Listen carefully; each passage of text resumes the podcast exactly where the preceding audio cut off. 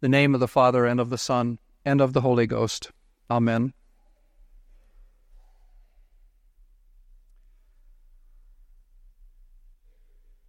Dearest faithful, I have to first tell you always what a joy it is to come and pray Holy Mass with you. I myself can become rather emotionally over overwrought at times at the the beauty and the joy of when we come together and I have the opportunity to to pray with you this this august holy mass. And I suppose that is a reasonable segue into what most must must have been the experience, even though I assume that ours would be somewhat less than Peter, James, and John at the moment of their experience on the top of Mount Tabor at the moment of the Transfiguration. There is so much built into that gospel that is um, that has occupied the minds of of theologians and and holy men and women for centuries. The even the great patrons of the Institute of Christ the King, St. Francis de Sales and St. Thomas Aquinas, have been have been very clear about about how they were moved to understand what must have happened, even even vicariously experiencing what must have happened in the hearts and minds of Peter, James, and John when they experienced that transfiguration, that change before their eyes of our Lord. But many times we fail to imagine what was happening with our Lord and imagine that it was just part of the choreography that God the Father had for him and it was just simply going to happen. And yet, remember, our Lord, being fully God as well as fully man, would have experienced any number of human emotions to go along with the divine event that happened on the Mount that day. And because we are always wanting to be first person Christians, we want to be there. We want to experience not only the stories of Holy Scripture, but our, our faith itself, our very, our very coming and assisting at Holy Mass is experiential. We come here to live into the Mass, not simply to sit and watch, but we live into the moment.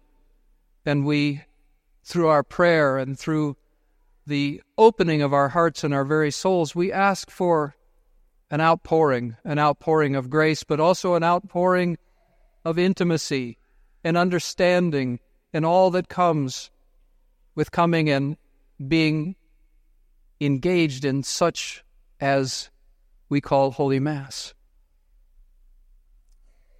And so imagine for a moment Peter, James, and John walking up the mountain with our Lord. However, it was as they walked up the mountain, they were walking probably in it as four men. And our Lord, regardless of how they were beginning to sense Him and, and understand Him as to who He is, they were walking up the mountain experiencing the same thing. And you know if you've ever been to Tabor, it's a trudge. And it would have it would have worn them out. They would have walked and gotten tired together and sweat and whatever their conversation was. I'm sure it was very human, if you will, as they went up the mountain. But they got there, and something totally unexpected at least for Peter, James, and John, happened. And we hear it, of course, in the gospel. And we also understand that for centuries now, the fullness of our beautiful, holy Catholic faith, for centuries, this gospel has been prayed through, prayed with on the second Sunday of Lent. Just like last week, our Lord went to the desert. For centuries, that has been the gospel that has occupied the hearts and minds of the faithful. And so it is no different this Sunday. And we imagine then that we hear that story, and Jesus was transfigured before them. Do those words in and of themselves do the moment justice? Well, probably not, but certainly for those who witnessed it, whatever their speech was, and of course, even Peter himself was somewhat tongue tied. He wasn't sure exactly what to say, but they knew that they had to at least fall face down in front of the glory of what they had experienced. Fall face down. And our Lord then eventually will stand them back up again. And he will have dealt with Peter just mumbling out the words, Lord, Lord, it is so good, it is so good that we are here. And maybe, maybe thinking of trying to think of something else to do and say, let's build two tents, let's or three tents one for you, one for Moses, one for Elias. Let's do that, Lord. And that's our human emotion, our, our human, I need to do something. I need to respond to this somehow. And our Lord doesn't chastise, but in His love and His mercy, just simply, just simply picks them up. And yet, in that moment, in all that they experienced, what happened to our Lord? You remember they walked up the mountain and he was just one of the guys. And I, I say that a bit tongue in cheek, but at the moment of his transfiguration, the fullness of his divinity pierced his corporality, pierced his humanness. It blazed through his the fullness of Jesus as God just radiated through him, through his humanity, not destroying his humanity, but illuminating, as the gospel says, covered in light, garments as white as snow. And all of a sudden, what has Jesus done but to humble himself and even to put himself at a bit of risk? Because he has now shown right before the eyes of these three men that he brought with him. He has shown the fullness of his glory. He has shown the Godhead has presented itself in such a way. And that's why when he went down the mountain, he said, just file away what you've experienced. But don't go talking about what you don't yet fully understand. Just file it away and imagine and play it again and again what you've seen, what you've experienced. Because Jesus has deigned to expose the fullness of his divinity, to foreshadow what would happen after his death and resurrection. He has given them, those three men, a foretaste of the beauty of all that we come to understand and worship. But we do not fully understand that it wasn't just something that happened to those folks a long time ago, but rather it is something for us. We have our own Mount Tabor to trans to walk up, to transcend the mountain, to climb the mountain every single holy mass. The priest in the in the face, in the person of Jesus Christ, ascends the mountain to the top of the mountain. Those faithful assisting, you go with him. You are there. You are Peter. You are James. You are John. And you go with him. And at every single Holy Mass, you experience a moment when Jesus humbles himself, when the veil between heaven and earth is pierced for a moment, and the Lord in takes the mundaneness of our humanity, of our bread and wine, and then that is transfigured before us, and the glory of God shines through the corporality of, of all of those elements.